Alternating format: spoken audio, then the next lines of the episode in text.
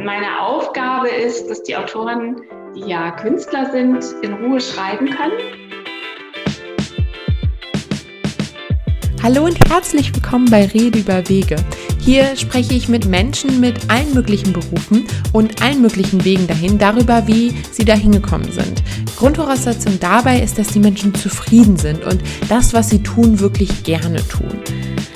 Dabei interessieren mich Fragen wie, ja, wie sind Sie eigentlich dahin gekommen und wie sind Sie persönlich aus dieser, sag ich mal, Unsicherheit und Verunsicherung oder den vielen Fragen, die man so mit 18, 19, 20, also wenn man aus der Schule raus ist, hat, wie sind Sie persönlich damit umgegangen und wie haben Sie dann quasi, ja, den Weg dahin gefunden zu einem Beruf, der Sie heute erfüllt? Und wie weit haben Glück und Zufall eine Rolle gespielt? Ja, ich hoffe, dass du Inspiration, Motivation oder was auch immer du hier finden möchtest, dass du irgendwas für dich mitnehmen kannst. Ich freue mich auf jeden Fall, dass du heute mit dabei bist und los geht's. Für diese Folge habe ich mit Astrid Poppenhusen gesprochen. Astrid Poppenhusen ist Literaturagentin und ja, vermarktet quasi Bücher oder vermittelt Bücher zwischen ähm, den Manuskripten, die sie bekommt. Und wenn diese gut sind, gibt sie die weiter an Verlage. Dann gibt es auch Bücher, wo sie die Übersetzungsrechte für macht, ähm, Verträge aushandelt, die Filmrechte auch teilweise macht und sich ja also mit Büchern und die Entdeckung von neuen Schriftstellern und Büchern beschäftigt. Wir haben über ihren Weg natürlich dahin gesprochen, über tolle Menschen, die sie auf dieser ja, auf diesem Werdegang begleitet haben und wie sie überhaupt dazu kam. Ja, und los geht's. Bist ja Literaturagentin, kann man das so sagen? Ja. Ist das ein Ja. Begriff? Ja, ja. Ja, okay. Und was ist da deine Hauptaufgabe? Ganz grundsätzlich vertrete ich Autoren gegenüber Verlagen oder Filmproduktionen. Das heißt, meine Klienten, also Leute, die Menschen, für die ich arbeite, das ist eigentlich ein Dienstleistungsberuf, sind Autoren, die schreiben. Und ich sehe zu, dass sie diese äh, Texte oder Manuskripte veröffentlichen können. Also wenn das ein Roman ist, ist sozusagen ein Standardfall, dann suche ich dafür einen Verlag und verhandle den Verlagsvertrag. Also ich kenne mich aus mit Verlagsverträgen und achte darauf, dass der Vertrag immer eingehalten wird und dass das Buch gut publiziert wird. Und äh, dann mache ich auch, arbeite ich auch weiter für die Autoren. Also ich äh, kümmere mich in den meisten Fällen auch darum, dass es übersetzt wird, also mache auch Übersetzungsrechte. Das ist jetzt bei meiner Agentur auch etwas speziell, weil ich früher im Verlag solche Übersetzungsrechte vermittelt habe und dadurch die ganzen Kontakte hatte und das auch für die Autoren weitermache. Oder zum Beispiel, ich arbeite an der Verfilmung mit. Also ich sehe zu, dass ich möglichst einen Produzenten finde, der das Buch verfilmen möchte. Und dann machen wir einen Verfilmungsvertrag und ich sozusagen meine Aufgabe ist, dass die Autoren, die ja Künstler sind, in Ruhe schreiben können und oder einfach das ist das, was sie richtig können. Und ähm, ich sorge sozusagen dafür, dass es dass ihre Texte größtmöglichst öffentlich wahrnehmbar werden und verwertet werden, wie das heißt. Sozusagen ist der Fachausdruck juristisch wäre die Verwertung. Aber ähm, ich finde, das klingt immer so ein bisschen mechanisch. Mhm. Aber sozusagen, sie sollen schreiben und ich bin dafür da, dass es möglichst viel aus diesen Büchern oder aus den Manuskripten wird, dass das viele Leute mitbekommen, dass es dieses Manuskript gibt. Wenn du jetzt sagst Agentur, wie, wie viele seid ihr? Also das ist jetzt mein Fall ist ein bisschen anders als in anderen äh, Agenturen. Ähm, ich, äh, meine Agentur ist äh, von Anfang an als, als Outsourcing gedacht. Mhm. Also ich habe quasi, ich habe ab und zu mal Praktikanten, aber in meinem Büro sitze ich richtig alleine. Dafür habe ich eine Partneragentur, mit der äh, die, die Agentur auch schon mitgegründet hat die ist eine bekannte Agentur in der Schweiz und die machen für mich die ganzen Assistenz- und Buchhaltungsdinge.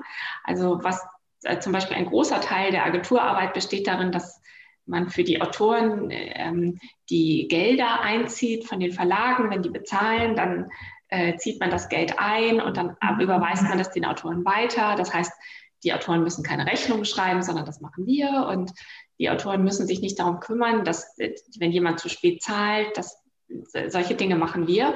Oder die Verlage müssen alle halbe Jahr oder Jahr abrechnen über die Verkäufe und darüber den Autoren Rechenschaft ablegen. Und das kontrollieren wir auch alles. Und dafür bräuchte ich auf jeden Fall mindestens einen Buchhalter oder Buchhalterin. Und das macht zum Beispiel auch diese Schweizer Agentur für mich. Oder diese ganzen Verlagsverträge schreiben oder auch zum Teil im Detail verhandeln. Das mache ich auch alles mit dieser Schweizer Agentur. Und ich müsste hier mehrere Leute sitzen haben, die das für mich machen, wenn es die nicht gäbe. Und darum arbeitet meine Agentur also fest mit dieser einen Schweizer Agentur zusammen. Wir hatten das, früher war das sogar ein Namensbestandteil in Zusammenarbeit mit der Paul und Peter Fritz AG. Das ist eigentlich eine ähm, hat sich als sehr sinnvoll erwiesen. Also wir, wir, gehen jetzt gleich schon in ein bestimmtes Thema, aber das ist ja gar nicht so mhm. schlecht. Das ist gut. Das hat sich dadurch als sinnvoll erwiesen. Zum einen, wenn man sich so alleine selbstständig macht, kann man wahrscheinlich nicht so stark verhandeln. Mhm. Ich hatte auch jahrelang hatte ich einen Kollegen, auch nicht schlecht. Aber wir haben das, glaube ich, elf Jahre zusammen gemacht. Es hat sich aber sehr bald herausgestellt, dass wir jeder für uns, ja, die Agentur gibt es schon lange. Ich sehe gerade, dass sie nickt. Das sage ich jetzt im Podcast auch mal. Ist schon seit 2003. Das kommt okay. Nee, ist lang, oder? Ja, ist schon ein bisschen was. Da komme komm ich mir auch gleich alt vor. Aber oh Gott, nein. Und äh, wir haben, ich habe das jahrelang mit einem Kollegen gemacht, aber wir haben eigentlich auch wenn das mal anders angedacht war, wir haben eigentlich fast gar nicht zusammengearbeitet. Wir haben jeder unserer Autoren vertreten, auch aus verschiedenen Büros und so, und haben das dann auch 2013 auseinander dividiert. Aber die Zusammenarbeit mit der Schweizer Agentur ist toll, weil ähm, wir uns auch manchmal unterhalten können, wenn ich zum Beispiel, also wenn ich jetzt sage, ich in meiner Agentur habe für einen Autor mehrere Verlage zur Auswahl, die ein Manuskript alle haben wollen. Und man hat schon verhandelt und dann zahlen, haben die vielleicht unterschiedliche Angebote, aber da ist ja auch oft sehr die Überlegung, welcher Verlag ist jetzt das Beste, der Beste für ein Manuskript. Das kann, muss nicht der Preis sein. Es kann sein, dass es da besser hinpasst oder so. Oder dass ein Verlag vielleicht gerade für ein Manuskript bessere Arbeit leisten kann oder jemand anders nicht. Und wenn ich da Fragen habe, dann können wir zum Beispiel auch mal so brainstormen und gemeinsam überlegen.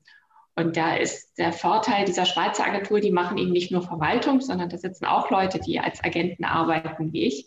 Das ist sehr kooperativ und sehr unterstützend wechselseitig. Und das heißt, in Einzelfällen kann man da auch mal fragen und sagen, was würdet ihr machen? Ich habe da die Überlegung. Oder man spricht auch darüber, was in Verlagen gerade passiert. Es ist ja wichtig, dass wir so mitbekommen, wer ist gerade Lektor wo und aus welchem Grund gibt es da diese Programmentscheidung oder wir kriegen die auch sehr früh mit, weil die Verlage ja von uns Bücher haben wollen.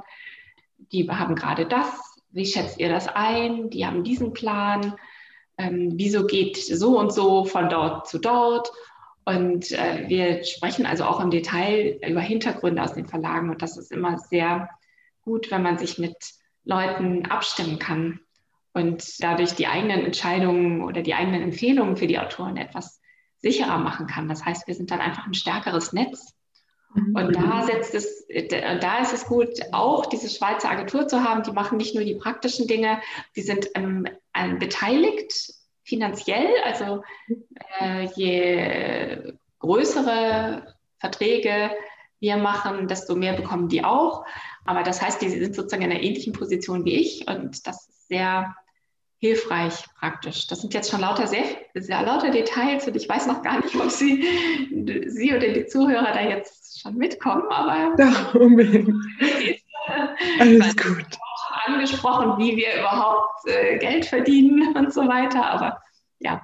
Ja, das doch, das ist gut zu wissen. Also die Autoren suchen dann quasi dich auf oder die Agentur auf. Oder? In den meisten Fällen, ja, oft ist es so, also bekomme tatsächlich, also die Agentur bekommt tatsächlich sehr, sehr, sehr viele Zuschriften. Okay. Das sind pro Tag so fünf bis zehn. Pro Tag. Mhm. Wow, okay. Es ist, genau, es ist gigantisch. Corona hat das noch ein bisschen verschärft.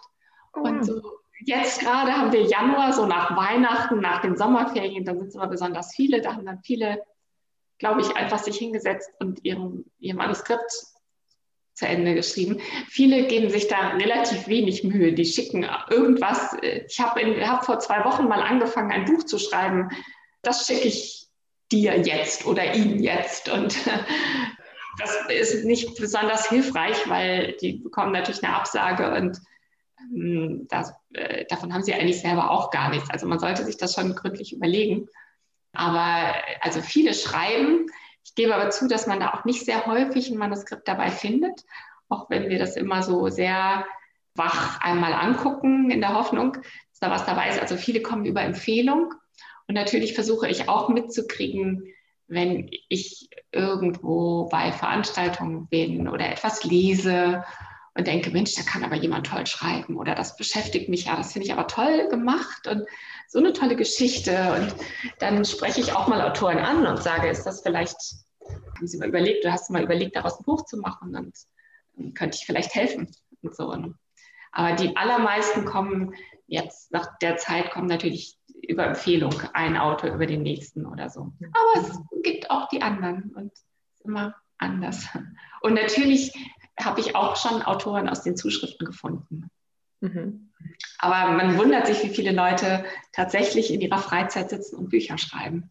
Ja, das scheinen echt viele zu sein.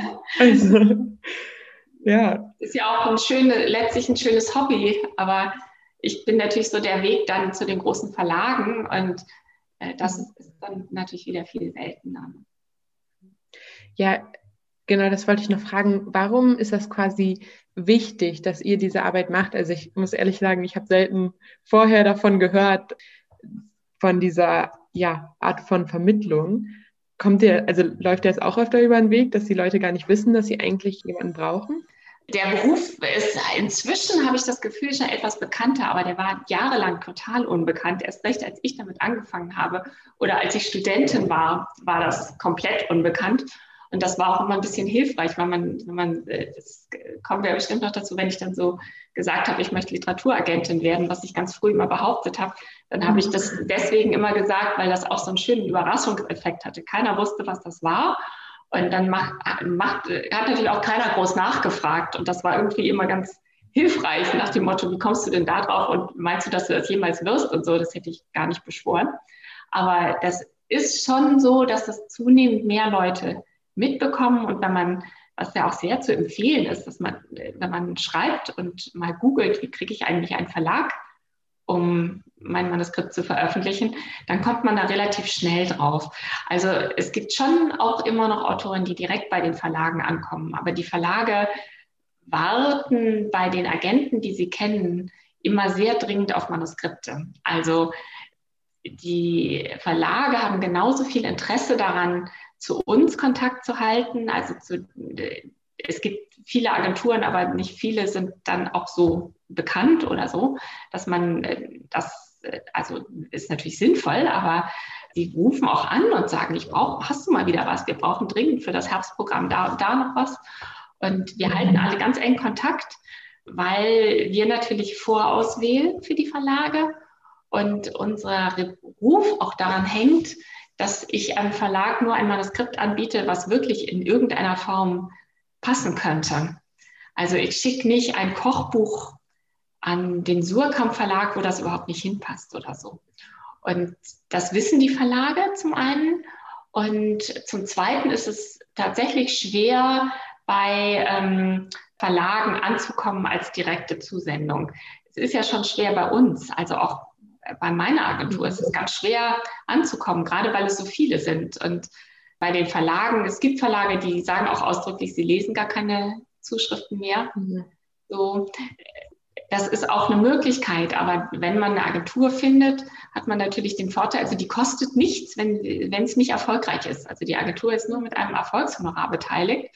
Und wenn man eine Agentur findet, die sozusagen genug Bekanntheit im Markt hat und auch die Verlagsleute alle gut genug kennt, dann ist das der Weg, ähm, wie man wirklich sicher an einen Verlag kommt. Und ähm, wir machen so viel bessere Verträge, dass, die, dass das Agenturhonorar, das sind 15 Prozent, also nicht 50, so wie bei Galeristen, sondern nur 15 Prozent, das verhandeln wir immer noch mit raus. Also letztlich kostet es nichts. Man verdient also so viel mehr, dass man das Agenturhonorar schon gleich mit verdient hat, mhm. sozusagen. Und das lohnt sich natürlich auch nur bei größeren Abschlüssen im Prinzip oder ja. sonst, sonst lohnt sich das auch für die Agentur gar nicht. Aber wenn man eine Agentur findet, ist das, wenn man schreibt, ein erheblicher Vorteil. Und es gibt natürlich immer noch Autoren, die es direkt schaffen oder die direkt aus irgendeinem Grund von Verlagen angesprochen werden. Man ist dann als Autor ziemlich abhängig vom Verlag, mhm. weil der Verlag ja relativ entscheiden kann, was er machen will. Und als Autor kann man eigentlich nur Ja oder Nein sagen, wenn man dann, wenn man einen gefunden hat. Und man hat nicht überall dieselben Interessen. Also der Verlag möchte genauso wie der Autor das Buch gut verkaufen. Aber der Verlag legt vielleicht einen Marketing-Schwerpunkt auf ein ganz anderes Buch zum Beispiel. Und der Autor möchte ja, dass sein eigenes Buch besonders hervorgehoben wird. Und das heißt, man ist gar nicht in so einer ganz guten Position, wenn man direkt mit dem Verlag abschließt. Und das hat sich in den letzten Jahren, würde ich sagen, so ganz allmählich immer mehr herumgesprochen. Ich weiß nicht, Jahrzehnten kann man nicht sagen, weil es eigentlich erst seit so, ähm, also es gibt schon lange Agenturen auch auf dem deutschsprachigen Markt, aber eigentlich erst so seit Mitte der 90er überhaupt rein für deutschsprachige Autoren. Ich glaube, es hat sich erst in den letzten Jahren etwas mehr herumgesprochen, dass das eine gute Sache ist. Aber es gibt auch noch alle möglichen anderen Wege. Es ist also nichts was man zwingend machen muss. Aber wenn ich so überlege, wie viele Zuschriften ich kriege, dann scheinen die Leute das doch zunehmend zu wissen, was das für ein Beruf ist. Also ich habe das nicht gewusst, als ich anfing zu, studen zu studieren. Ich habe nur, ich habe irgendwann mitgekriegt, das gibt's und dann habe ich mir das ganz langweilig vorgestellt und völlig uninteressant und habe gedacht, also das wäre nie in Frage gekommen oder so. Ne? es gibt auch nicht so viele Menschen, die das machen, wie man so bei Ärzten und Juristen und Architekten und Professoren und Journalisten und Autoren. Kann man sich was darunter vorstellen. Und bei mir gibt es ja. nicht so lange und so viele, dass das schon alle wissen. Ja, auf jeden Fall. Dann will ich damit gleich mal zurückspringen, äh, dass du schon angesprochen hast im Studium, dass das andere nicht so wüsstest. Du hast wahrscheinlich Abi gemacht, wenn du studiert hast. Wo war das? Ich habe in Hamburg Abi gemacht. Mhm. Okay. Und was war so deine, deine Vorstellung damals, deine Idee von der Zukunft? Ja, ich hatte ganz wenig Idee von der Zukunft. Okay. Aber ich hatte, also ich hatte mir so alles Mögliche vorgestellt. Ich wollte auf jeden Fall nicht mehr lernen oder nicht mehr so Tisch sitzen müssen. Ich habe erstmal eine Lehre machen wollen. Und ich bin auch erstmal zu so einer Berufsberatung gegangen. Und die haben mich so ein Berufsinformationszentrum. Und da hat mich irgendeine nette Frau ziemlich gelöchert. Und das hat sie aber eigentlich ganz gut gemacht. Und ich weiß noch, ich bin da, ich habe dieses, dieses Berufsinformationszentrum, weiß ich nicht, zwölfte Klasse oder so, verlassen mit der Idee, ich werde Kinderbuchlektorin. Also sozusagen ein, als Langziel, aber ohne, dass ich da jetzt irgendwas Konkreteres wusste. Aber ich wollte jedenfalls nicht mehr am Schreibtisch arbeiten. Und ich hatte als Kind relativ viel gelesen. Ähm, ich weiß aber auch nicht ganz unbedingt, ob das aus mir herauskam. Ich vermute schon, aber ich hatte auch so eine Buchhändlerin in der Buchhandlung, wo meine Eltern ihre Bücher kauften. Das ist eigentlich ein Top-Lesetraining. Die hat mich immer, mir immer so Leseexemplare in die Hand gedrückt von Kinderbüchern, was natürlich toll war. Das war immer schon ein bisschen was anderes, so in Pappband, ähm, die, bevor die erschienen sind. Und die sollte ich immer mit nach Hause nehmen und lesen und dann eine kleine Kritik schreiben in meiner Kinderschrift. Und die wurde dann in der Kinderbuchabteilung in der Buchhandlung an die Wand gepinnt. So, oh. was dann sozusagen die Leser schon dazu sagen. Und das war natürlich eine unglaubliche Leseförderung, weil ich habe mich natürlich wichtig gefühlt, dass ich da solche Kritiken schreiben müsste, dass mir jemand das zutraute. Und ich habe, also ich habe viel gelesen als Kind und dann als Jugendliche mal eine Zeit lang etwas weniger, aber machen, glaube ich, viele Jugendliche.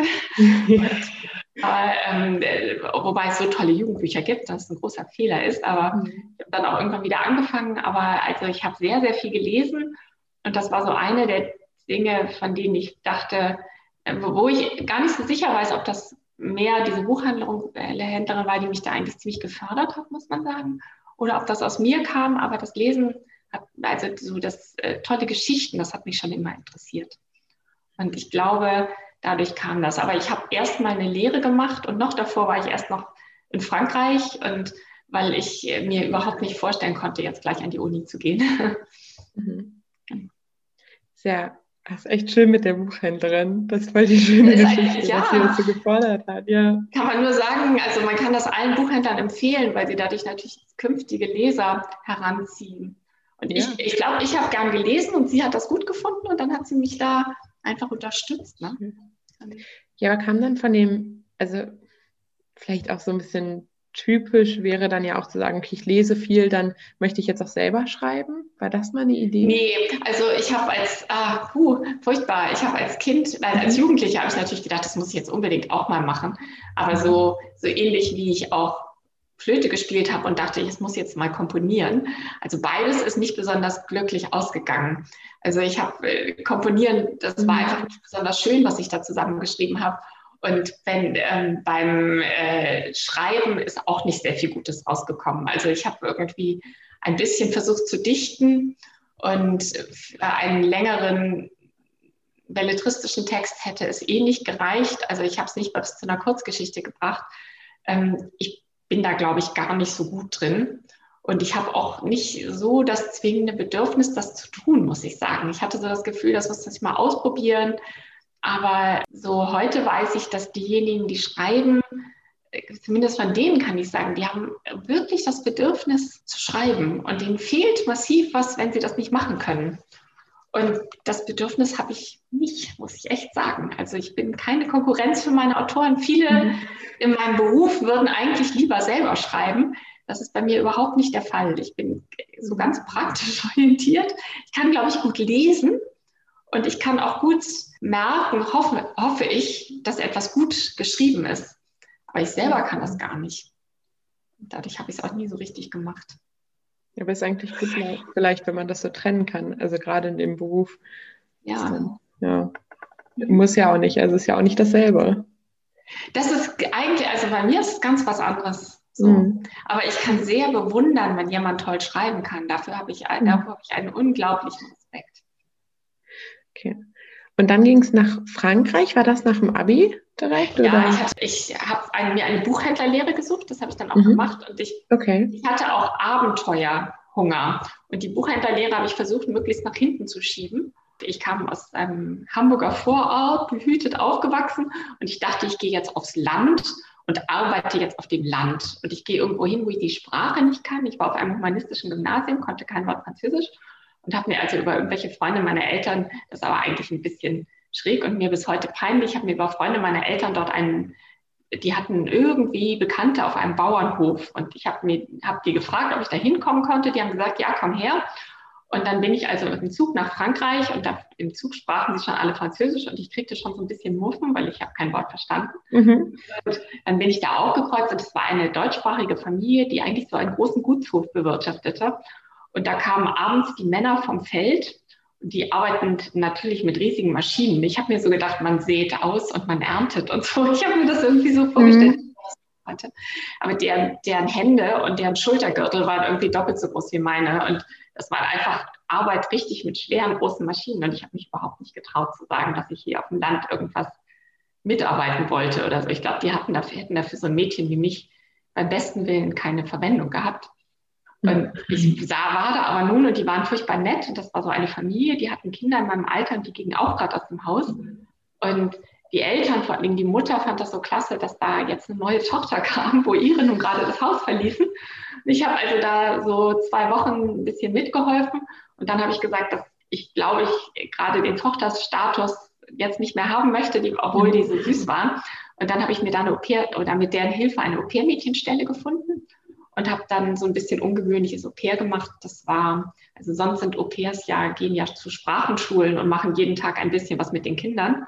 Und ich hatte so einen Beruf, wo ich von morgens um sieben bis abends um neun mich um ein bis drei Kinder gekümmert habe, also sehr intensiv. Vor allen Dingen war es noch besonders, weil ich ja kein Wort Französisch konnte.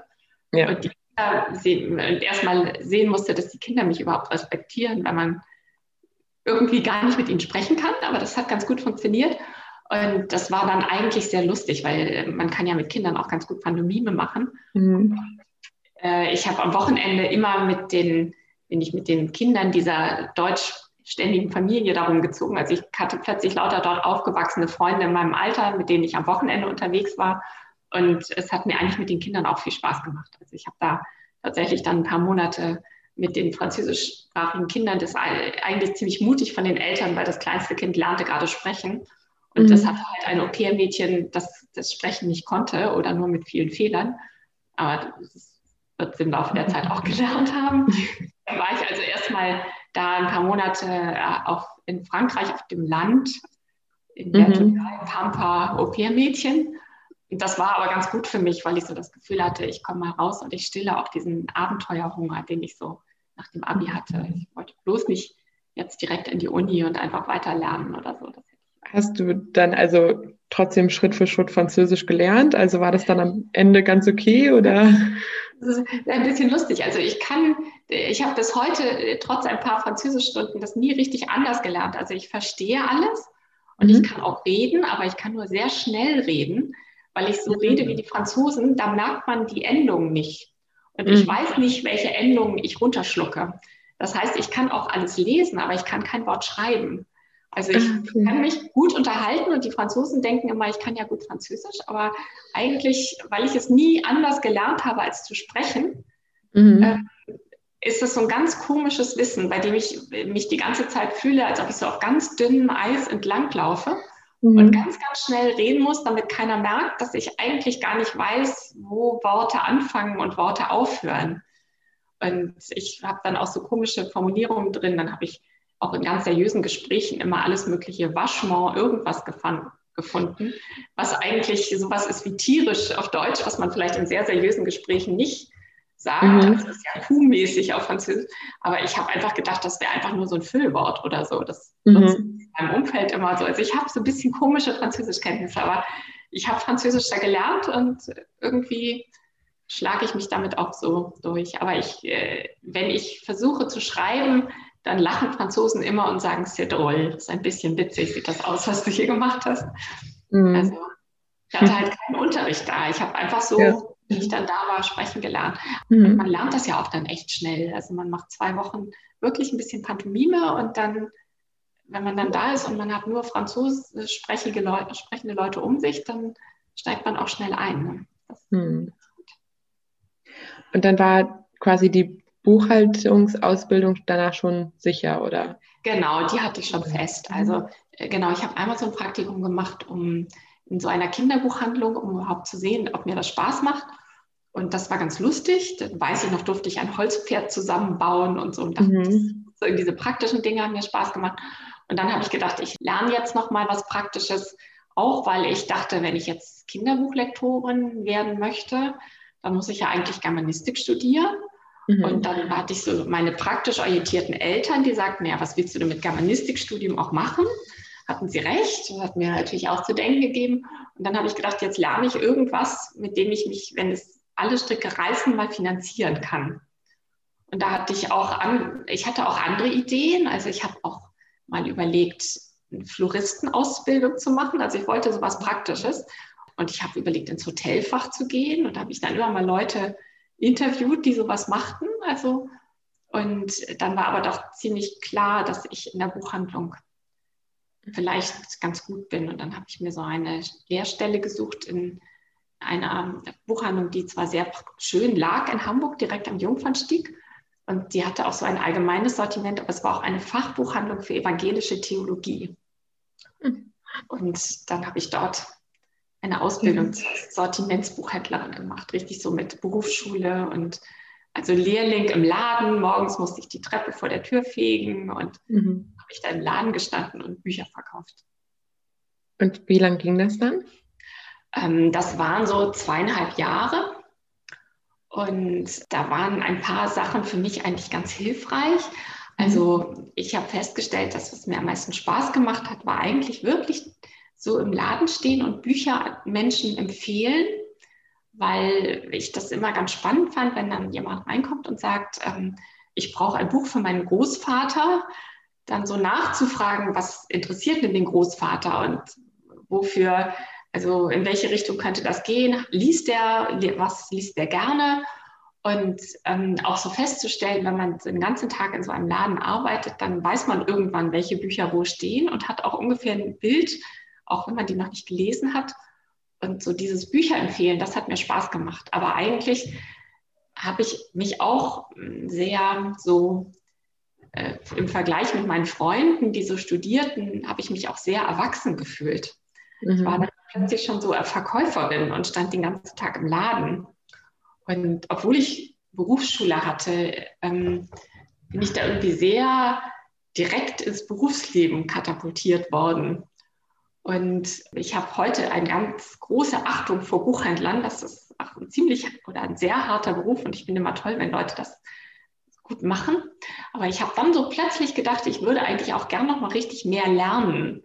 Mhm. In der Berufsschule lernt man doppelte Buchführung und lauter solche praktischen Dinge und das war auch sehr hilfreich, war auch super.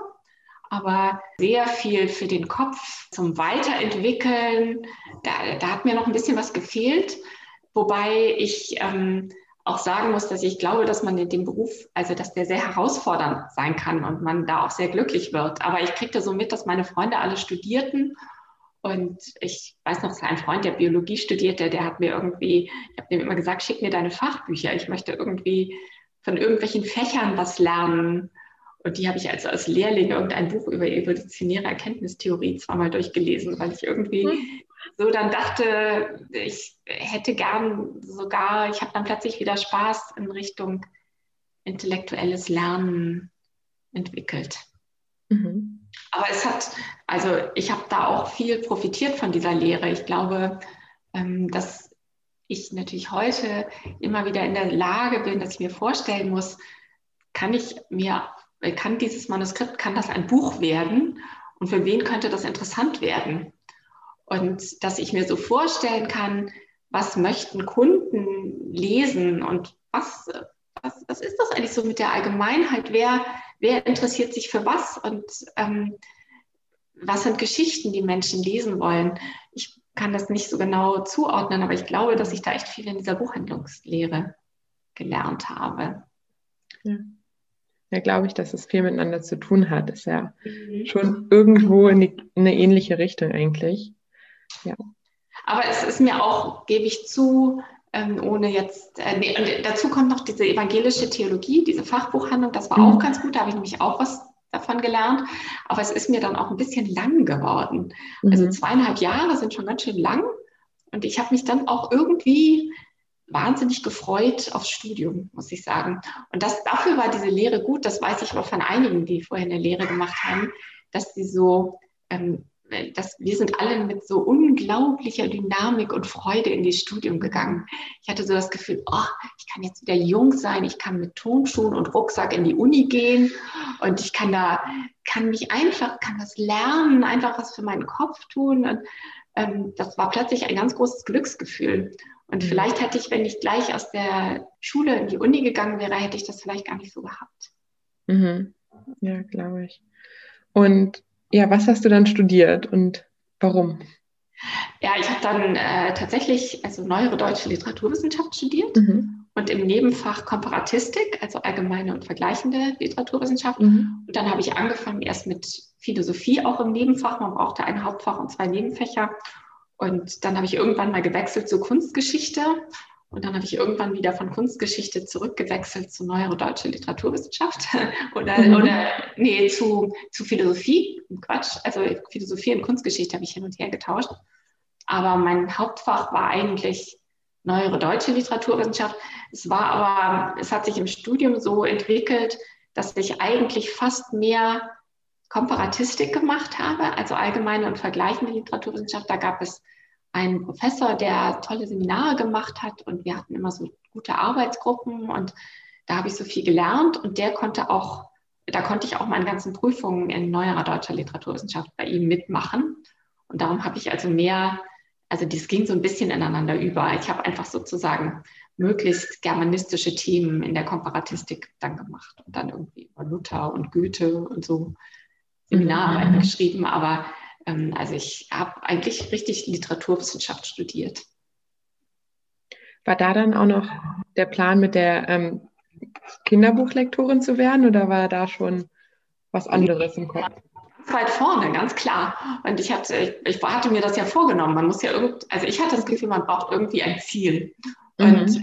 ohne dass ich das jetzt sicher gewusst hätte, ob ich da jemals hinkomme, aber das war so mein Plan. Ich hatte das Gefühl, wenn ich jetzt gar nicht weiß, wo ich hingehen soll, dann fände es mir vielleicht schwer, irgendwie loszugehen. Aber ich war auch ziemlich sicher, dass es gut sein kann, dass ich da gar nicht ankomme. Dass, wenn mir noch was Besseres über den Weg läuft, dann mache ich vielleicht das. Aber ich habe zum Beispiel in der Buchhandlungslehre, habe ich mich sehr um die Kinderbuchabteilung gekümmert. Also mhm. mir hat das Kinderbuch dann immer Spaß gemacht. Ich dachte, da, da lande ich. Und dann habe ich ähm, das im Studium ja so ein bisschen, da gab es auch Seminare zum Kinderbuch, aber die habe ich dann eher nicht so gemacht. Ich habe relativ bald ähm, mein Interesse an Literaturtheorie entwickelt.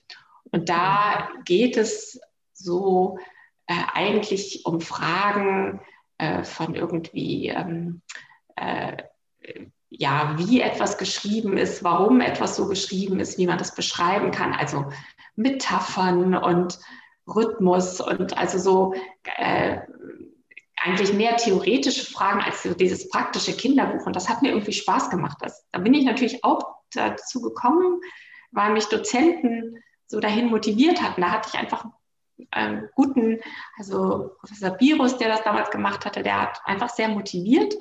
Und dann bin ich da, dann wollte ich bei ihm studieren, dann bin ich da so reingeraten und das war schon ziemlich weit weg von Kinderbüchern. Mhm. Und, ähm, ich hatte das immer noch so ein bisschen im Plan. Aber dann bin ich ähm, über ein bisschen verrückte Wege bei einer Literaturagentur gelandet. Und zwar hatte ich, soll ich das jetzt erzählen oder? Ja, okay. unbedingt. Okay.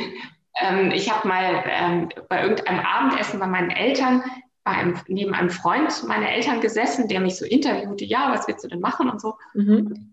Und er hat mich, glaube ich, anderthalb Stunden lang interviewt. Und ich habe also einfach nur so gefragt, guck, wie ist die drauf und was erzählt die so und so. Und am Ende des Gesprächs hat er mir gesagt, er hätte, er würde die Verlegerin von S. Fischer kennen, vom S. Fischer Verlag. Und da hat er aber mir ganz lang auf den Zahn gefühlt, bevor er das gesagt hat. Und dann hat er gesagt, er könnte ja vielleicht mal, würde sie mich mal für ein Gespräch treffen. Und da habe ich natürlich gesagt, das wäre natürlich super. Und dann hat er mich zu ihr vermittelt und ich hatte also irgendwann einen Termin im Fischer Verlag für ein Gespräch. Da war ich natürlich ziemlich aufgeregt und habe einen langen Fragenkatalog schon mir vorbereitet, damit ich da was zu fragen habe. Und bin da so ein bisschen in schlotternden Knien in diesen großen Fischer Verlag gefahren. Ja, da hatte ich ein ganz tolles Gespräch mit Monika Schöller, die, ist, äh, die mich dann eigentlich auch jahrelang gefördert hat. Sie ist letztes Jahr gestorben, leider, 2019, also vor einem Jahr. Und die hat mir also sie hat mich diese ganzen Fragen stellen lassen und hat sehr, sehr gut zugehört. Und ich war ja nun gerade schon Studentin und war auf ganz anderen Trips eigentlich. Also ich war dabei mit Freunden, haben wir so pro-europäische Seminare organisiert. Also wir hatten, wir waren bei EG oder AEG, das ist so ein, eine Gruppe von Studenten, die also die zu, europäische Zusammenarbeit befördern wollten oder wollen. Das war so kurz vor der Wende, also Ende der 80er Jahre, das ist auch schon unendlich lange her. Und ich habe da mit Freunden Seminare für Studenten organisiert und so. Und wir waren also ganz international drauf. Und ich habe also der Frau Schöller so in aller Freiheit gesagt, na ja, also ich fände schon irgendwie das Verlagswesen in Deutschland, das wäre ja sehr nach Ländern organisiert und so. Ich habe ihr also so einen Blödsinn erzählt und ehrlich gesagt liegt es auch an den Sprachen. Ne? Also ist schon klar, dass das äh, ziemlich lokal immer ist. Also und, mhm. sie war, äh, und diese Agentur, die ich jetzt mache, das ist ja ein sehr internationaler Beruf, also sehr aufs internationale Verlagswesen. Und sie hat mir jedenfalls lange zugehört und hat dann so gesagt, vielleicht, weil sie dieses Internationale rausgehört hat, vielleicht wäre Literaturagentur was für sie. Und ich hatte schon in meiner Buchhändlerlehre mitgekriegt, dass es diesen Beruf gibt, aber ich dachte, das sind so Leute, die sitzen am Schreibtisch und die sehen, gucken die ganze Zeit irgendwelche Verträge durch und stempeln die dann ab und legen sie zur Seite. Und ich dachte mir, das ist unfassbar langweilig, gerade weil ich ja auch so Spaß hatte am ähm, Bücher verkaufen oder so an äh, so mit Menschen zusammenzuarbeiten.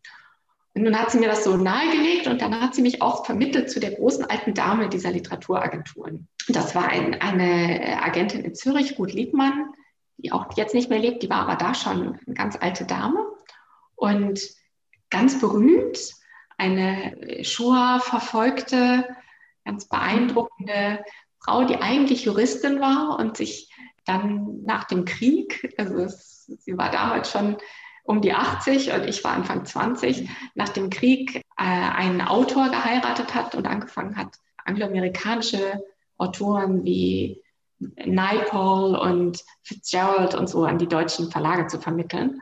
Und sie war im Verlagswesen eine Berühmtheit. Das wusste ich aber gar nicht so richtig. Aber jedenfalls hat Frau Scheller mir bei ihr auch einen Termin verschafft. Oh, wow. Genau, ganz irre, ne? Toll für mich. Ja. Und dann bin ich also nach Zürich gefahren und habe mir wieder einen langen Fragenkatalog gemacht. Und Ruth Liebmann, bei der ich dann einen Termin hatte, die war ganz anders drauf, die ganz aktiv und hat die erste Frage war, ach, du willst Agentin werden, hast du ein großes Vermögen im Hintergrund? Und dann ich was? dann meinte sie, ja, wir haben 30 Jahre lang zugeschossen. Und ich dachte, oh Gott. Aber ich wusste auch gar nicht, ob ich Agentin werden wollte, weil ich hatte noch nie eine Agentin gesehen. Mhm. Und dann bin ich da zum Interview, äh, dann durfte ich sie da interviewen. Und sie hat mir doch ziemlich Laune gemacht zu diesem Beruf, sagt, hat sie selber gesagt. Sie hat mich da so ein bisschen begeistert und hat gesagt, das ist so ein toller Beruf. Also man wird nicht reich, aber ich kann nur sagen, es macht so viel Spaß und es gibt so ein Herz und einen Brotbereich. Man muss alle möglichen Verträge machen, wo man, äh, das ist bei ihr so internationales gewesen, da verdient man Geld und dann kann man auch noch deutsche Autoren vermitteln und das ist so der Herzbereich. Da kann man einfach äh, Autoren wirklich weiterhelfen das klang natürlich alles ziemlich klasse. Und dann bin ich wieder äh, nach München gefahren, wo ich studiert habe. Also ich hatte in München studiert mhm. und war natürlich ziemlich Feuer und Flamme, aber wusste auch nicht mehr. Und dann bekam ich von ihr irgendwann einen Brief und da stand drin, ähm, ob ich zum Praktikum kommen könnte. Oder sie nannte das Volontariat, aber das waren nur ein paar Wochen, ich glaube vier Wochen. Es, so. es ging von ihr aus. Du hattest ja, gar nicht genau. nachgefragt. Ich habe gar nicht nachgefragt. Mhm. Aber ich muss sagen, dass diese Empfehlung von der Frau Scheller, die nun ganz berühmt ist, auch eine ganz tolle Frau übrigens, war, die mich da ja so gefördert hat. Die, diese Empfehlung allein hat ihr wahrscheinlich schon das Gefühl gegeben, dass sie mich auch fördern kann oder so. Also ich bin wirklich gefördert worden. Mhm. Und ich kann natürlich nur sagen, dass ich diesen beiden Frauen unfassbar dankbar war, auch weil sie das so gemacht haben. Ich glaube auch, dass, also wahrscheinlich habe ich auch, war ich auch interessiert genug. Also ich habe auch währenddessen, ich habe natürlich auch selber immer, ich habe mir auch Verlagspraktika äh, zum Teil das eine oder andere organisiert. Das war auch immer mühsam oder so. Ich war schon selber sehr auf dem Weg. Und ich musste auch zeigen, also ich musste mich da auch bewähren, aber ich bin eigentlich unglaublich gefördert worden. Mhm. Und das fand ich auch toll. Also dann hatte ich da so ein Volontariat und das war mitten im Hauptseminar, ich glaube im Januar bis Februar oder so. Und ich hatte mein erstes Hauptseminar. Und ich weiß noch, dass ich irgendjemanden an dem Tag, an dem dieser Brief kam, erzählt habe, also das kann ich ja unmöglich machen. Ich bin ja mitten im, das ist ja mitten im Semester, kann ich ja nicht nach Zürich fahren. Und dann habe ich aber abends da angerufen und zugesagt. Ich habe einfach gedacht, das mache ich, ist jetzt völlig egal, wie, ich gehe da jetzt hin. Dann hat die mich da vier Wochen lang arbeiten lassen und auch wohnen lassen. Die wohnte nämlich auch in der Agentur zusammen mit einer der anderen Agenten. Und da gab es so ein Dachzimmerchen, da wurden auch mal Autoren untergebracht, wenn die gerade zu Besuch kamen. Und da wurde auch ich untergebracht. Und dadurch war das eigentlich ein rund um die Uhr Praktikum. Also tagsüber habe ich da mitgearbeitet. Ich glaube, dann ging ihr Sekretär in den Urlaub. Sie hatte einen Sekretär. Und dann wurde ich da hingesetzt und sollte das einfach mal machen. Und dann hat sie mir abends immer, und das war echt eine gute Hilfe, da hat sie mir abends so, sie kriegte damals auch Manuskripte von deutschen Autoren zugeschickt. Also es, waren viel weniger als jetzt heute ich bekomme, aber es waren sehr viele und sie hat mir dann abends immer so einen ganzen Stapel, also die kamen natürlich nicht elektronisch, da gab es mhm. keine elektronischen Manuskripte, sondern ich kriegte immer so einen ganzen Stapel Manuskripte, so drei, vier, abends in die Hand gedrückt und sie sagte dann so vorm Schlafen gehen. Und sie sagte dann so, und morgen sagst du mir mal, was du davon hältst. Und dann habe ich so halt abends vorm Einschlafen da mal so reingeguckt. Und ich habe eigentlich jedes Mal, habe ich dann am nächsten Morgen gesagt, also ich fand da jetzt nichts so, was man vertreten könnte. Mhm. Und einmal habe ich, bin ich dann aber morgens gekommen, also musste ich natürlich vorm Einschlafen ein bisschen lesen. Ja. Und dann bin ich dann morgens gekommen und habe gesagt, also das ist hier eigentlich eine ganz fürchterliche Geschichte, aber das ist irgendwie gut geschrieben. Also ich finde das gut. Und da hatte sie so ein ganz, kriegte sie so ganz große Strahlen im Gesicht. Und, sie mal, und da hatte sie mir nämlich etwas reingeschmuggelt, wo sie hatte an dem Tag, das wusste ich, irgendwo am Schreibtisch gesessen und jemanden einen handschriftlichen Brief geschrieben und offenbar gesagt, sie fände sein Manuskript so toll. und sie würde gerne seine Agentin sein. Da hat ihr das geschickt. Ich weiß noch heute, das kann ich ja sagen, das war Alois Hotschnick, ein ziemlich ein bekannter, heute natürlich auch etwas älterer Autor. Den hat sie damals aus dem Manuskriptstapel herausgezogen und gesagt, das ist richtig toll. Und sie hat sich halt gefreut, dass ich das gemerkt habe. Und ich habe natürlich auch gedacht, wie schön. So, das war natürlich sehr motivierend, ne? dass ich das so auch äh, gemerkt habe, dass es vielleicht ein gutes Manuskript sein könnte. Und dann, dann bin ich natürlich, nachdem ich das da vier Wochen lang gemacht hatte und auch das Gefühl habe, ich habe sozusagen in ganz kurzer Zeit ganz viel gelernt, bin ich natürlich wieder zurück ins Studium gegangen und habe erstmal jeden, der mich gefragt hat, was willst du denn bloß mit Literaturwissenschaft noch machen, habe ich immer gesagt, ich werde mal Literaturagentin. Ich habe das eigentlich nicht so wirklich gedacht, dass ich das werde oder wusste ich nicht so richtig. Aber man hatte natürlich dann immer so einfach so eine klare Ansage, was natürlich die wenigsten Germanistikstudenten haben. Und das wirkte immer sehr zielstrebig. Aber wenn ich ehrlich bin, habe ich überhaupt nicht gewusst, ob ich da jemals ankomme. Es hat nur irgendwie so diese Fragen erleichtert, so, dass man nicht mitleidige Blicke kriegt, weil damit wirst du ja sowieso nichts und ach, das machst du so mm, und das gibt's, das ist ja gar, hat ja gar keine Zukunftsaussichten und so. Und wenn man dann sowas sagen kann, dann hat man dieses Thema schon mal irgendwie mhm. stabilisiert. Mhm. Aber ich bin tatsächlich unglaublich gefordert worden. Ist ja echt eine verrückte Geschichte. Mhm. Ja. Und dann, also im Studium, das hast du dann aber auch zu Ende gemacht, oder? Das habe ich auch zu Ende gemacht mhm. und ich, ich habe dann in München immer in der Buchhandlung ausgeholfen. Ich habe dann also mhm. das weitergemacht, aber das war eigentlich ein Studentenjob so. Und dann habe ich nach ein paar Jahren, also ich habe danach eigentlich, doch ich glaube, weil diese Agentin so berühmt war, habe ich bei haben mich zwei Münchner Agenturen auch mal zum Tee eingeladen oder so. Ich glaube, ich weiß gar nicht, ob ich die angeschrieben hatte und gesagt hatte, ich würde da auch mal aushelfen oder irgend sowas. Ich habe, glaube ich, mindestens zwei Münchner Agenturen mal besucht. Und dann habe ich zwischendurch auch mal in London studiert. Und da durfte ich, glaube ich, auch eine Agentur besuchen, weil die so mitbekamen. Nee, in London habe ich mich bei Agenturen beworben, genau. In, in London, das war so teuer da. Und ich musste irgendwie auch einen Nebenjob haben. Und da habe ich auch in einer Agentur gearbeitet. Aber das habe ich sozusagen so spontan organisiert und da eine andere Agentur hat mich auch zum Tee eingeladen, weil sie gesagt hatten, wir können Sie beim besten Willen hier nicht irgendwo hinsetzen. Aber wenn Sie da also bei der Agentur Liebmann gearbeitet haben, dann ist das so toll, dann wollen wir Sie unbedingt mal kennenlernen. Also das Verlagswesen ist tatsächlich so, man kennt sich untereinander mhm. und ganz viel geht da auch so mit Handschlag, aber ich wusste gar nicht, wie großartig das war, was ich da an Möglichkeiten bekommen hatte durch die beiden, ne? also mhm. durch Monika Schöller und Ruth Liebmann, das war natürlich, eigentlich haben sie mir unglaubliche Türen geöffnet. Und das war mir gar nicht so bewusst, als ich da Studentin war. So. Mhm. Oder als ich, bevor ich das, ähm, nee, als ich die das erste Mal getroffen hatte, war mir das gar nicht so bewusst. Und natürlich habe ich mich da auch wahrscheinlich bewähren müssen, als wenn ich mich nun als jemand erwiesen hätte, der da das überhaupt nicht so richtig packt, dann hätten sie es vielleicht nicht so gemacht. Aber mhm ist ein bisschen, kann man nicht so sagen. Mhm. Dann habe ich in London in so einer Agentur nebenbei gearbeitet, aber dann im deutschen Sprachraum eigentlich nicht wieder und habe irgendwann nach ein paar Jahren auf der Buchmesse, ich bin immer auf die Frankfurter Buchmesse gefahren, weil ich so das Gefühl hatte, dass, aber das bin ich schon seit meiner Buchhändlerlehre. Mhm.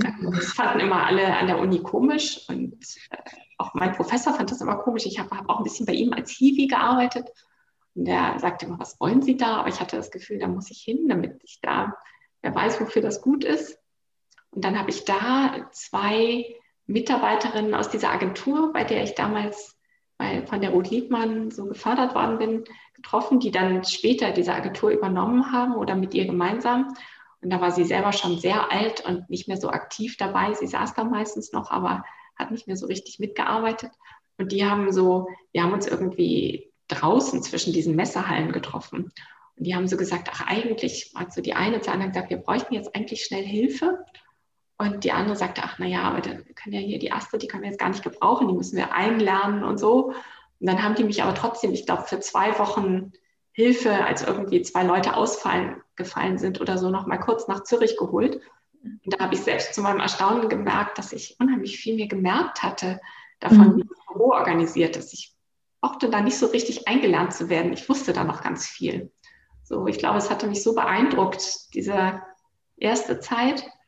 Und dann habe ich so ein bisschen später in meinem Studium auch nochmal da, ich glaube, vier Wochen oder so ausgeholfen oder so. Also ich bin da über die Studienjahre, bin ich immer mal wieder in Zürich gewesen, um da auszuhelfen. Und habe sonst neben, neben meinem Studium, also entweder in der Buchhandlung gearbeitet oder eben an der Uni auch als Hiwi, weil um es nicht zu kompliziert zu machen, mir hat die Wissenschaft auch wahnsinnig Spaß gemacht. Mhm. Und ich war irgendwann echt zweigleisig. Also ich habe an der Uni als Hiwi gearbeitet und ich habe auch noch promoviert. Und okay. ähm, während der Promotionszeit habe ich auch meine Assistentenstelle vertreten mhm. und unglaublich gerne studiert und promoviert. Und ich habe dann fast, zwischendurch war ich dann fast mehr in der Uni mit dem Kopf und mit dem Arbeiten und Mitmachen als im Verlagswesen. Aber wenn, und ich habe dann ganz viel mit meinem Professor und auch Doktorvater später äh, darüber diskutiert, der dann immer sagt, machen Sie doch Uni und lassen Sie doch dieses Praktische. Und das hat sich immer so ein bisschen gebissen, mhm. weil ich bin doch immer so, doch immer habe ich diese praktischen Seiten, also ich bin doch immer an Gedanken an die Literaturagentur doch immer noch bisschen geblieben, auch wenn ich wusste, dass ich das eh nicht so schnell werde und dass ich auch dringend noch im Verlag arbeiten müsste und so. Das ist halt mhm. auch wichtig dafür. Und, und war dann, also London, war das nach dem Studium? Nee, das war mitten irgendwie im Studium. Also nach, nachdem ich da in Zürich war, bin ich ins Ausland gegangen und habe in London weiter studiert. Okay. Und dann kam nach dem Studium die Promotion direkt? Genau, ja, okay. weil ich hatte, ehrlich gesagt, ich hatte mir keinen Job gesucht, weil ich, oder keine Stelle, weil ich wusste auch gar nicht so schnell, wo und wo viel und wie. Und dann hatte man ja auch erst das Examen zu machen und hatte ich zum Glück, ich habe dann ein Promotionsstipendium bekommen und das hatte ich schneller, als ich mir irgendwo im Verlagswesen versucht hätte, eine Stelle zu finden. Ich wusste ja auch gar nicht, ob ich die, find, ob ich die finde.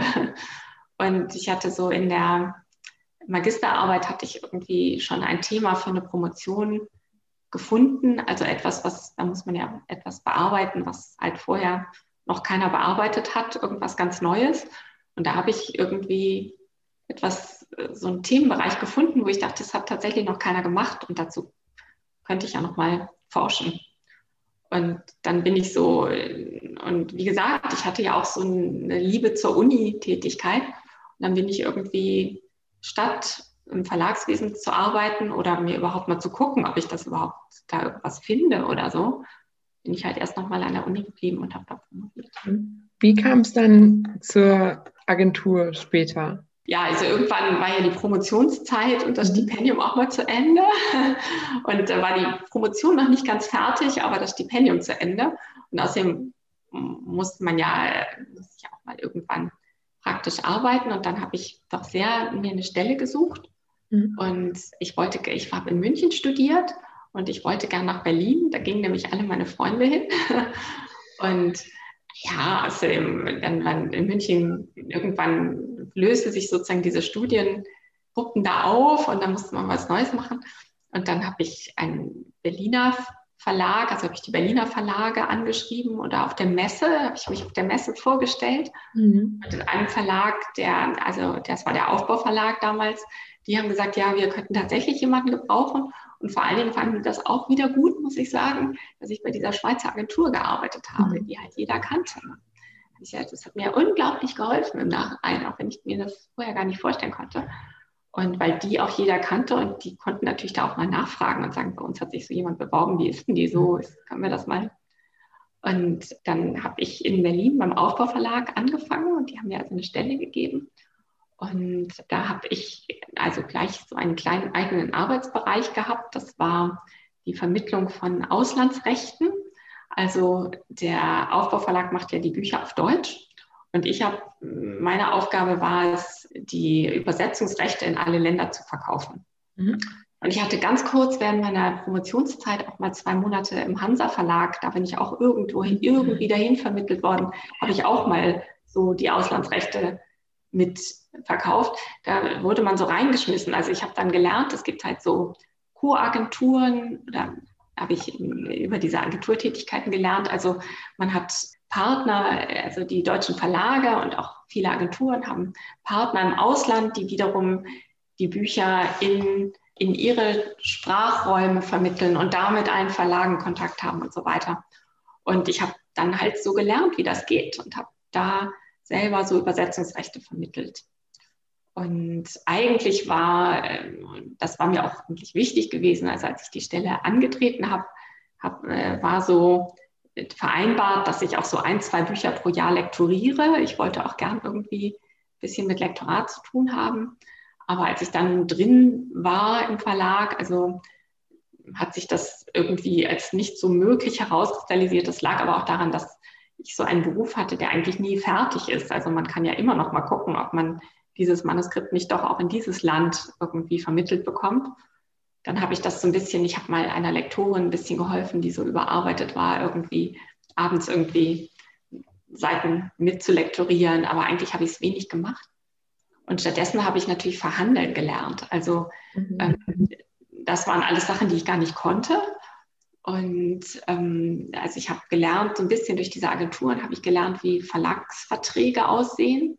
Und ähm, nun war ich da in der Stelle, wo ich Übersetzungsrechte ins Ausland vermitteln musste. Ach ja, und genau die Verträge von ausländischen Autoren, die der Verlag abschloss. Also wenn die irgendeinen amerikanischen Autor ins Programm nahmen, dann gab es da ja auch Verträge und die Verträge musste ich auch verhandeln.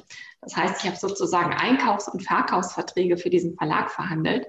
Und da habe ich natürlich einfach auch sehr viel praktisch gelernt, so wie man, wie diese Verträge aussehen können und was man verhandeln kann. Und ich habe auch so gelernt, diese Kommunikationsformen, die man da so hat und wie das so geht.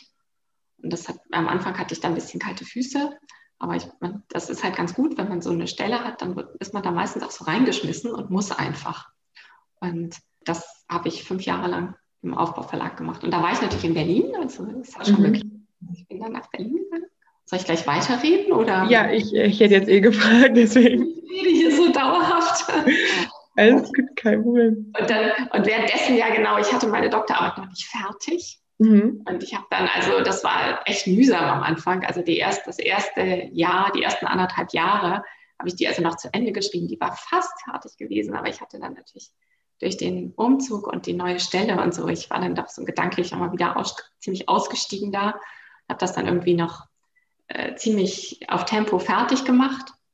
Und dann habe ich da gearbeitet, aber irgendwann hatte ich auch das Gefühl, ähm, also ich muss mich mal ein bisschen weiterentwickeln doch vielleicht mehr in Richtung Lektorat, doch irgendwie ein bisschen was anderes machen, war ja so meine erste Stelle gewesen. Ich hatte auch diese Verträge, nachdem ich das irgendwann ein bisschen konnte, hat es mich auch ein bisschen gelangweilt, muss ich sagen. Und aber so im Aufbauverlag war irgendwie nicht, gab es nicht so viele Möglichkeiten. Und dann habe ich selber ziemlich gesucht und dachte, so, jetzt suche ich mir eine zweite Stelle und man ist auch, wenn man einmal im Verlagswesen drin ist, dann kriegt man auch immer mal irgendwas angeboten. Aber das waren alles auch tendenziell so Richtung Lizenzen und ich wollte ja ein bisschen was anderes. Und mhm. einer der Leute, die ich ähm, damals angesprochen habe, ich habe natürlich auch die Agentur Liebmann gefragt, also könnt ihr irgendwas mit mir anfangen? Ich suche eigentlich mal was anderes. Und die hatten damals, also ein, es gibt so, gab so in Zürich vor allem drei bekannte Agenturen, die es schon alle seit 40, 50 Jahren gab. Und eine von den anderen Agenturen hatte gerade einen Agenten in Berlin installiert, mhm. der sich vor allen Dingen um deutschsprachige Autoren kümmern sollte, weil es zunehmend bei den deutschen Autoren bekannt wurde, dass so ein Agent eigentlich eine große Hilfe ist und eine feine Sache. Und dann ist es auch natürlich nicht falsch, man hat einen Agenten vor Ort, der mit denen arbeiten kann. Und ich habe natürlich, als ich das mitkriegte, die Agentur Liebmann gefragt, also die, die mich da so gefördert haben, gesagt, soll ich das nicht für euch machen? Ich bin in Berlin, ich könnte das machen. Und dann waren die, haben gesagt, ah, das ist dann so viel Arbeit und wer weiß. Und wenn, mal, wenn wir das machen, machen wir es mit dir, aber wir wissen nicht so. Und dann habe ich, dann habe ich halt so gesucht und ein bisschen nach Stelle gesucht. Und dann habe ich auch den dritten Schweizer Agenten gefragt, mhm. mit dem ich immer verhandeln musste, weil ich im, im Verlag habe ich mit eigentlich allen möglichen Agenturen verhandelt und so. Und also ich hatte das Gefühl, dass der mich ziemlich furchtbar findet, weil der weil ich habe immer so hart mit ihm verhandelt, dass er irgendwann mal einen Brief an meinen Chef geschrieben hat. So die ganzen Bedingungen, die ich da haben wollte, könnt ihr mal ganz ausdrücklich sagen, dass ich die nicht kriege, das so. Oh wow. Aber ich habe gedacht, der findet ganz schlimm und der wird nie was mit mir arbeiten. Aber ich habe ihn auch schon mal, als ich da in Zürich bei der anderen Agentur war, kennengelernt. Also die sind auch alle untereinander so sehr freundschaftlich miteinander. Und ähm, der war aber ganz interessiert. Und äh, weil er gerade auch überlegte, ob er mit jemandem in Berlin arbeiten wollte, er hatte aber nicht vor, mich anzustellen. Also ich hätte das damals gern gemacht, wenn er gesagt hatte, du kriegst ein Gehalt und du bist bei uns angestellt. Sondern er hat gesagt, du musst selbstständig sein, aber mhm. wir können sozusagen zusammenarbeiten. Und er hatte, ich wollte eigentlich mit Romanen arbeiten, also Belletristik. Mhm. Und er hatte einen anderen äh, Geschäftspartner, der auch sich selbstständig machen wollte als Agent, der mehr Sachbücher machen wollte. Und dann hat er dafür gesorgt, dass wir beide uns kennengelernt haben.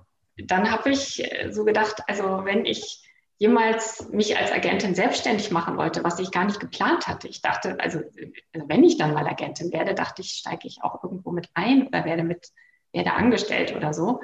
Dann dachte ich aber, wenn ich jetzt diese Konstellation habe mit diesem tollen Schweizer Agenten, der auch, auch wahnsinnig bekannt ist und eine ganz tolle Agentur und ich wusste, dass die gut arbeiten und so und noch einen äh, Kollegen dabei habe, der auch, also ich war da so Ende 30, der auch ein Stückchen schon älter ist als ich und der auch jahrelang schon Verleger war und ich dachte so, die Konstellation, das ist einmalig, dann kann ich mich auch selbstständig machen, das riskiere ich jetzt einfach mal. Hm, dafür, ich hatte natürlich nicht irgendwie wahnsinnig viel Geld im Hintergrund, um das so mutig mal zu probieren. Ähm, man musste ja von irgendwas leben. Also ich war am Anfang wahnsinnig sparsam. Mhm. Und dann aber gedacht, in der Kombination mit den beiden habe ich dann ähm, im Aufbauverlag aufgehört und äh, mit den beiden gemeinsam eine Agentur gegründet, bei der dann sozusagen dieser andere Berliner Kollege und ich ähm, wir haben gemeinsam eine Agentur gegründet, Pieper und Poppenhusen. Und dann in Zusammenarbeit mit dieser Schweizer Agentur Paul und Peter Fritz. Mhm. Das ist ja echt faszinierend, wie das alles so zusammengefallen ist. Also. Ja, aber ich, also ich weiß es auch nicht so genau. Also ich, ich habe mir das gar nicht so vorher geplant oder mir gar nicht auch so vorgestellt, dass das so wird. Aber ähm, mhm. ich, ich glaube, also man muss selber sich ein bisschen bemühen die ganze Zeit. Also wenn man sich nur hinsetzt und abwartet, was passiert, passiert vielleicht nichts. Aber das, was dann bei mir immer die richtig tollen Sachen waren, dann oft Sachen, die ich nicht steuern konnte. So, die sind dann so, ich habe sozusagen in die Richtung gearbeitet, aber dann äh, habe ich natürlich auch unheimlich Unterstützung gehabt. Ne? Also Leute, die gesagt haben, okay, die die möchte das irgendwie, die sieht doch hier, die ist doch irgendwie auf dem Weg, dann helfe ich immer weiter. Mhm. Und das war, das war natürlich großartig. Ne? Also mhm. man muss, man muss auch sagen, wir sind verpflichtet, auch anderen wieder weiterzuhelfen. Ne? Mhm. Ja. Wenn du so zurückblickst, sag ich mal, auf die ganze beruflichen Werdegang, gab es eine Zeit, wo oder gab es es überhaupt nicht? Oder wo war es vielleicht ex am extremsten, wo du ja Sorgen hattest vielleicht, was die Zukunft bringt, wo du irgendwie sehr verunsichert warst? Gab es da irgendwie eine Zeit, wo du, ja, wo du viele Gedanken gemacht hast? Ja, total viele. Also massig, ohne mhm. Ende. Also ähm, erstmal überhaupt das ganze Studium, weil das so, mhm. ähm, also ich habe das zwar mit der Literaturagentur behauptet, ich habe auch gedacht, das werde ich eh nie. Und dann hat mir die Agentin da am Anfang noch gesagt, dass das hast du überhaupt gar keine Chance, wenn du nicht ein großes Vermögen im Hintergrund hast und dich 30 Jahre lang von allein finanzieren kannst oder so.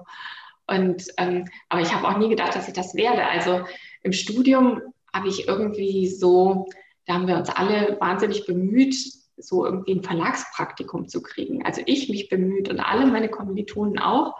Wir waren im Gegensatz zu euch, wir waren die geburtenstarken Jahrgänge. Das heißt, wir waren unendlich viele. Und alle wollten das irgendwie hinkriegen. Und ich weiß auch noch, dass das wahnsinnig schwer war, war ein Verlagspraktikum zu kriegen. Und ich dachte, man braucht ein Praktikum, um irgendwie im Beruf Fuß fassen zu können und so. Und dazu kam es noch, dass das Studium auch irgendwie, also das war ja auch herausfordernd. Und dazu diese Unsicherheit, also ich habe nie gedacht, dass ich mich mal selbstständig machen würde, definitiv nie. Mhm. Ähm, und die Unsicherheit, die man, das, die man im Studium hat, dass man sagt, es sind so viele Leute, die das gerne werden wollen und ob ich jemals da mal überhaupt eine gute Stelle finde, die mich finanzieren kann, das habe ich für irgendwie ziemlich unwahrscheinlich gehalten. Und da waren massig Zweifel und Ängste. Und ich habe eigentlich das Gefühl, dass ich so während meiner ganzen Ausbildung da gekämpft habe. So. Mhm. Oder ich weiß nicht, ob gekämpft, aber gezweifelt vielleicht. Man kann ja eigentlich nicht kämpfen, man kann ja eigentlich nur geradeaus gehen. Aber ich hatte immer das Gefühl, ich muss, mir, ich muss mich hier wahnsinnig bewähren. Und also ich muss das irgendwie hinkriegen und man wusste gar nicht so wie. Also ich habe das nicht als einfach empfunden.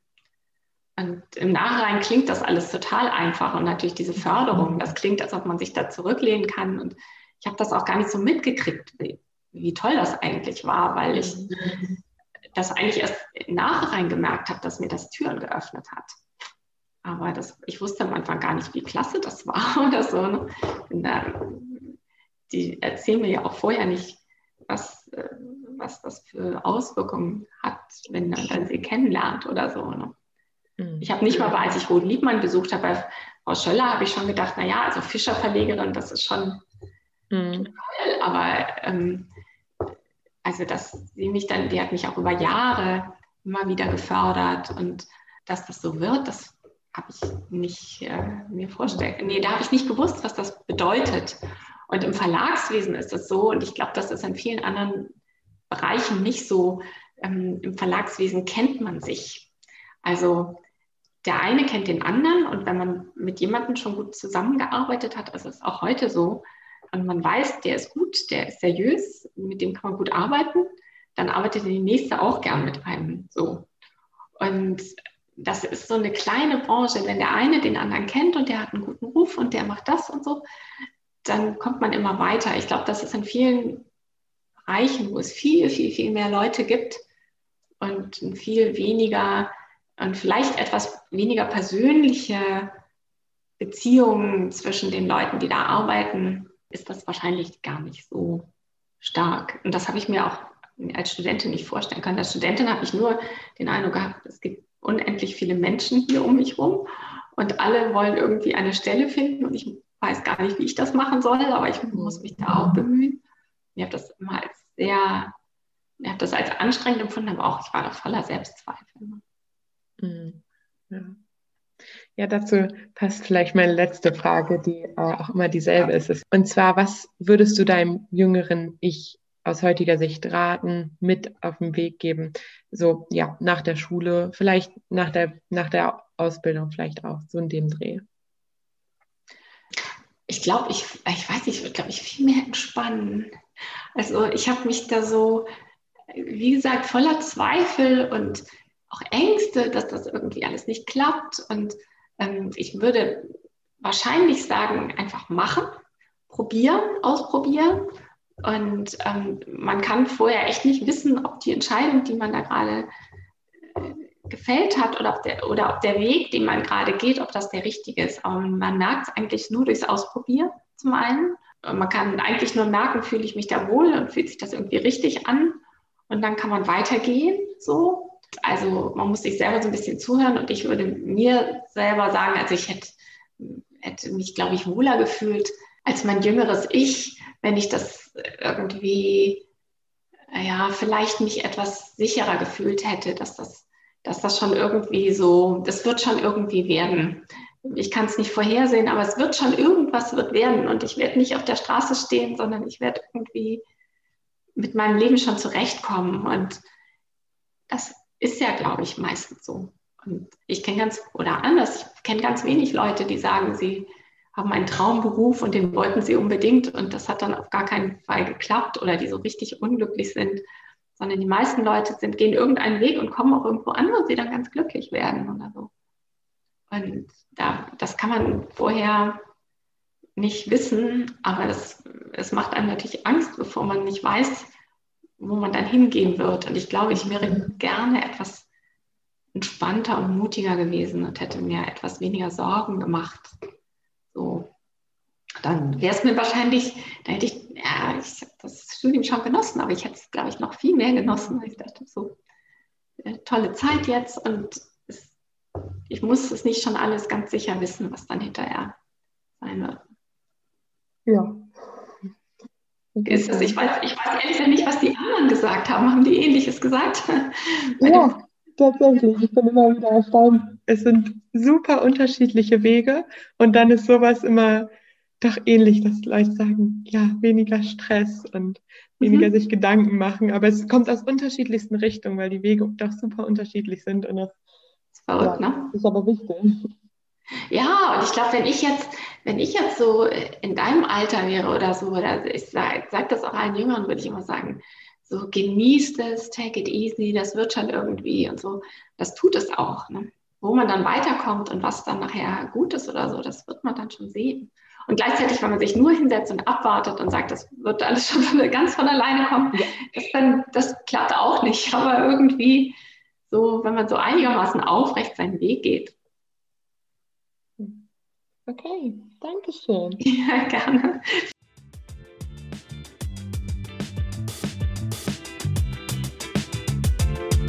Vielen Dank, dass du heute dabei warst und zugehört hast. Ich hoffe sehr, dass dir diese Folge gefallen hat. Ich fand es super spannend, auch ein Beruf, von dem ich ehrlich gesagt vorher sehr wenig wusste, gar nicht richtig wusste, was es war und ähm, was man als Literaturagentin macht. Ich hoffe, ihr konntet da einen tieferen Einblick für von bekommen. Wenn ihr jegliche Fragen habt oder Anmerkungen, Bemerkungen, Wünsche, wer noch ähm, zu Gast sein sollte, ein Beruf, ein Studium, wie auch immer, dann schreibt mir gerne über Instagram, da heiße ich Luise Marie Redet, über Facebook Rede über Wege oder per Mail redeüberwege.web.de mit UE. Schau auch gerne auf meinem Blog vorbei, redeüberwege.de. Und ja, wenn du mich unterstützen würdest, indem du zum Beispiel diesen Podcast weiterempfiehlst oder den Podcast abonnierst oder mir auf Instagram folgst oder wie auch immer, jegliche Art von Unterstützung und jegliche Art von Feedback freue ich mich super doll drüber. Und ja, ich hoffe, dass du nächstes Mal wieder mit dabei bist und bis dahin.